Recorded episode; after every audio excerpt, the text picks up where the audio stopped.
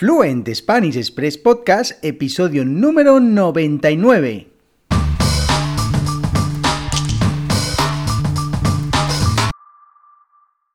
Muy buenos días, esto es Fluent Spanish Express Podcast, el podcast para aprender, para practicar y mejorar vuestro español. Todos los días, de lunes a viernes, un nuevo episodio donde comparto contenidos con consejos, con recursos y recomendaciones para llevar vuestro español al siguiente nivel. Hoy, viernes 22 de octubre de 2021, episodio número 99 de Fluent Spanish Express Podcast. Estamos a un solo episodio del número 100, que será el próximo lunes y será con vuestras preguntas Preguntas que ya sabéis podéis enviarme a través del correo electrónico podcast.fluentespanish.express. Mi nombre es Diego Villanueva, ya lo sabéis, profesor de español y director de la Academia Online de Español www.fluentespanish.express, donde puedes encontrar contenidos para aprender y mejorar tu fluidez hablando español con lecciones de cultura, de costumbres, cómo vivimos los españoles, cómo pensamos los españoles y cuáles son las expresiones que utilizamos los nativos, con vídeos, con audios, con textos y además actividades y preguntas en todas y cada una de las lecciones. Ya sabéis que por tan solo 5 euros al mes tenéis acceso a todas las lecciones que ya están disponibles, a todas las cosas que hay dentro de la academia y que a partir del 1 de noviembre el precio será de 10 euros. Así que aprovechad esta ocasión y suscribiros por tan solo 5 euros al mes para toda la vida. Bueno, pues hoy un programa muy interesante de viernes. Ya sabéis que los viernes me gusta hablar de cosas de manera un poco general y hoy voy a hablaros, eh, aprovechando que el pasado miércoles 20 de octubre se cumplieron 10 años de la disolución del grupo terrorista ETA. Bueno, no de la disolución, de la disolución sino de eh, el fin de la lucha armada. Bien. Entonces, aprovechando este, este, esta efeméride, estos 10 años, este aniversario, pues eh, voy a daros, voy a hablaros un poquito de ETA, pero voy a hablaros un poquito muy por encima, por supuesto, porque en las lecciones eh, lo haré de manera mucho más, eh, mucho más específica, hablaré de muchísimas más cosas, y hoy simplemente os voy a poner un poquito en contexto de qué era ETA, para que podáis empezar a entender un poquito, si estáis interesados en esto, podéis entender un poquito qué supuso eh, la lucha armada de este grupo terrorista en nuestro país, en España, y bueno, pues un poco que podéis entender, como siempre digo, un poquito más sobre la cultura y nuestra sociedad, porque al final eso forma parte del aprendizaje del idioma. Y eh, bueno, pues voy a daros algunos datos de, sobre ETA y luego al final también os voy a recomendar cinco películas o series eh, que podéis ver para poneros un poquito más en contexto de lo que supuso este conflicto armado aquí en nuestro país. Así que venga, vamos a empezar. Bueno, ETA se llamaba Euskadi Ta Askatasuna, que significa País Vasco y Libertad en euskera, y ese era, eh, bueno, se conocía comúnmente como ETA, mucho más fácil que decir Euskadi Ta Askatasuna. Ok, bueno, fue una banda, una organización terrorista eh, nacionalista vasca, o también se puede decir banda terrorista, que se proclamaba a sí mismo como independentista, aberchale, socialista y revolucionaria. Bien, ¿cuál era el objetivo de esta banda terrorista? Bueno, pues el objetivo era la construcción, como ellos decían, la construcción de un Estado socialista en Euskadi eh, Euskal Herria y su independencia de España y Francia. Ya sabéis que el País Vasco tiene una parte en España y otra parte en Francia, si no lo sabéis os lo digo. Sus integrantes se llamaban etarras, de ETA, etarras. Bien, utilizaban, ¿y cómo, qué hacía este grupo, este grupo terrorista? Bueno, pues un poco lo que hacen muchos grupos terroristas, ¿no? Utilizaban el asesinato, el secuestro y la extorsión económica para lograr este fin, ¿vale? No era a través de la política, sino a través de, eh, de cosas delictivas, ¿no? Asesinatos, secuestros y extorsión económica. El 95% de los asesinatos de ETA se produjeron después de la muerte de Francisco Franco, ya sabéis, el dictador, el que murió en 1980, pues a partir de esos años eh, se produjeron más de, o sea, el 95% de los asesinatos de esta banda terrorista. La mayoría tuvieron lugar entre las décadas de los 70, entre los 80 y los 90. Más tarde empezó a bajar un poquito más el, ritmo de asesinatos. Y la mayoría de los, de los asesinados, de las personas que fueron asesinadas, fueron policías y militares. Aunque el 41% de sus víctimas fueron civiles, entre ellos jueces, políticos del Partido Socialista Obrero Español, del Partido Popular, periodistas, empresarios, catedráticos, la mayoría de ellos vascos. Y esas, eh, además de otras personas que eh, murieron como eh, cuando se ponía una bomba en un centro comercial, por ejemplo, pues que eran personas civiles, que no, no, tenían nada que ver con esto, pero bueno, ETA lo consideraba un daño colateral. Eso es un eufemismo de decir, bueno, pues muertes que no, que se supone que no deberían ser, ¿no? Un daño colateral. Bien. Luego, se estima que la organización pues, causó la muerte durante estos 58 años de existencia a unas 864 personas. 864 personas, eh, casi un millar, un millar de personas, mil personas, o sea, es muchísimas personas. Se financiaban, ¿cómo se financiaba esta banda terrorista, la banda terrorista ETA? Bueno, se financiaba a través de atracos, de secuestros, tráfico de armas y extorsión económica. Bueno, eh, se calcula que con estas eh, actividades delictivas llegaron a ingresar un total de 120 millones de euros. O sea, una burrada de dinero, muchísimo dinero. Y también recaudaban, aunque de manera más minoritaria, a través de la colocación de huchas, el típico cerdito, para ahorrar, en las erricotabernas. Las erricotabernas eran bares eh, de simpatizantes de la izquierda berchale y en algunas chosnas que son casetas en las fiestas populares. O sea, aprovechaban el apoyo social que tenían en algunos en algunos establecimientos como estos bares, las erricotabernas, eh, para eh, buscar financiación. Bien, se estima que la organización extorsionó a unas 10.000 personas mediante el llamado, lo que ellos llamaban impuesto revolucionario. ¿Qué era eso? Bueno, el impuesto revolucionario era eh, cuando una empresa vasca o un empresario vasco tenía un negocio, pues le enviaban una carta amenazándolo de que en el caso de que no pagara ese impuesto revolucionario para ayudar a eh, la creación del Estado Independiente Euskal Herria, pues eh, sería asesinado. Y eso pasó muchas veces.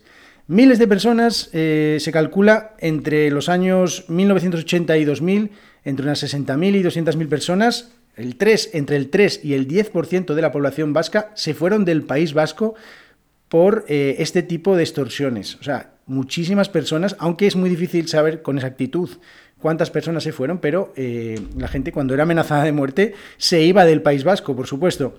Bueno, la banda fue fundada en el año 1958. ¿Y cómo se fundó? Bueno, pues resulta que eh, el Partido Nacionalista Vasco expulsó a, unos, algunos de sus miembros eh, de las juventudes del, partido, del partido de los jóvenes, y estos, estos fundaron este, este grupo terrorista. Su primera, eh, su primera acción violenta fue tres años después, en 1961, y digo acción violenta, no asesinato, sino eh, algún tipo de, atentado contra, contra eh, algún tipo de organismo público, sin ser personal, sino de, de, manera material. Y el primer asesinato fue el 7 de junio de 1968, diez años después de la creación de esta banda terrorista. El último fue el 16 de marzo del año 2010, o sea, hace ya 11 años. En sus orígenes, eh, cuando empezó este partido, este partido, no, esta banda terrorista, contaba con el apoyo de, parte de la población vasca, porque se consideraba una, especie de oposición al franquismo.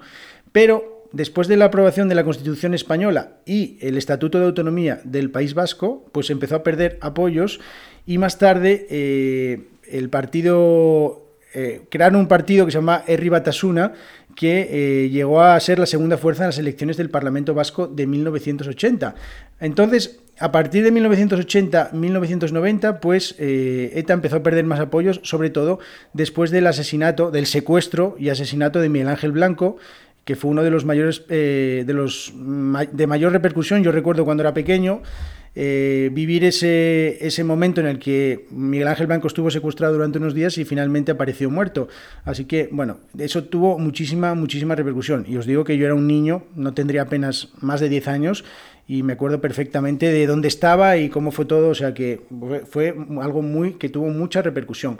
Bueno, el 20 de octubre de 2011, ETA decidió, eh, o sea, anunció el cese definitivo de su actividad armada. No significó la disolución de la banda, porque finalmente se, eh, eh, se, disolvió el 3 de mayo de 2018, tampoco hace mucho, hace tres años. Pero digamos que a partir del 20 de octubre de 2011 dijeron que no iban a volver a realizar acciones del tipo que estaban realizando. bueno, ya sabéis, asesinatos, atentados y todo eso. Bueno, pues esto es un poco eh, la historia de ETA, contada muy por encima, por supuesto, hay muchas cosas que contar sobre este conflicto. 58 años de historia dan para mucho. y entonces, bueno, esto es un pequeño resumen que espero que os, bueno, si acaso os ayude a que os pique la curiosidad y que si queréis saber un poquito más sobre, sobre ETA, pues podéis suscribiros a www.fluentespanish.express o buscar eh, más información. Y entonces, eh, relacionado con, este, con el tema de información, yo os voy a dar cinco series, películas que podéis, eh, que podéis consultar, que podéis ver para eh, poneros un poquito más en contexto. Eh, el primero de ellos es eh, una docuserie que se llama ETA el... Ah, bueno, os iba a decir también que en, cuanto a todo lo, toda la, la, filmografía, todas las películas, todas las series que hay sobre, sobre ETA, o sobre la historia de ETA, o que tocan un poco el tema de ETA, pues está. Eh, hay dos tipos de, ficciones. Bueno, no ficciones, perdón, dos tipos de maneras de contarlo. Una es a través de relatos de las propias víctimas o de las personas que eh, formaban parte de esta banda terrorista, y otra es a través de la ficción, pero una ficción que se acerca a la realidad porque cambian, cambian los nombres de las personas, pero al final la historia es la misma. O sea que al final, eh, bueno, la primera de ellas, ETA, el final del silencio. Bueno, es una docuserie que, que es del tipo en el que se da voz a las víctimas de este horror de, de, ETA y además eh, algunos terroristas arrepentidos, pues participan en esta docuserie en la que, bueno, es un poco tipo entrevista, muy interesante, el, ETA, el final del silencio. Todas estas eh, películas las tenéis en, las notas del programa, así que os las dejo todas allí. La segunda, ya la he recomendado en algún episodio del podcast, y es Patria. Patria es una serie que está en HBO, eh, que está basada en el bestseller de Fernando Aramburu. Yo, el libro me encantó y la serie también, o sea que os puedo decir que es muy recomendable, tanto si queréis leer como si queréis eh, ver la, la, serie. Una serie muy corta, ocho, episodios, eh, eh, con un final redondo, porque se termina solo en una temporada, y eh, esta es una ficción eh, contada pues a través de bueno, dos, personas, dos familias, una a favor de ETA y otra con una persona de ETA dentro de su familia y otra con un asesinado, con un empresario que fue asesinado. Así que muy interesante, esta sí que os la recomiendo encarecidamente. Y vamos con la siguiente, que es La línea invisible de HBO, también pues otra serie parecida, que cuenta un poquito más sobre el, sobre el inicio de, la banda de, ETA. Luego está otra que es El desafío ETA, que está en Amazon Prime, eh, que también es una serie de ocho, de episodios con 85 eh, testimonios vinculados a todo, a todo este conflicto vasco. Y luego una película eh, de ficción que se llama La pelota vasca, de un director del País Vasco que se llama Julio Meden, que me encanta, tiene películas muy increíbles, y es un documental que se estrenó en el año 2003, en la época en la que todavía la banda de terrorista ETA estaba en activo, y bueno, pues también es un poco eh, hacer una, hace un recorrido por la historia del pueblo vasco, eh, que es muy interesante, que bueno, también os lo recomiendo porque Julio Meden, la verdad, que es un cineasta increíble. Bueno, pues estas son las cinco películas que os recomiendo. Al final creo que un episodio bastante interesante este, para las personas que le guste un poquito sobre la historia eh, en general y la historia de España en particular, pues esto eh, es muy interesante, el tema del conflicto vasco y eh, todo lo que tiene que ver con el tema de la banda terrorista de ETA. Así que bueno, espero que os haya gustado este episodio, recordad que el próximo lunes es el episodio número 100, el episodio número 100 del podcast de Fluent Spanish Express Podcast. Muchísimas gracias a todos por vuestras valoraciones de 5 estrellas en iTunes, muchísimas gracias por seguir este podcast, 100 episodios ya. Y sobre todo, muchísimas gracias a todas las personas que os estáis suscribiendo a las lecciones. Ya sabéis que a partir del 1 de noviembre el precio será de 10 euros. Así que aprovechad, suscribíos ahora y tan solo pagaréis 5 euros al mes y tendréis acceso a todos los contenidos. Nos vemos el próximo lunes. Que tengáis muy buen fin de semana. Adiós.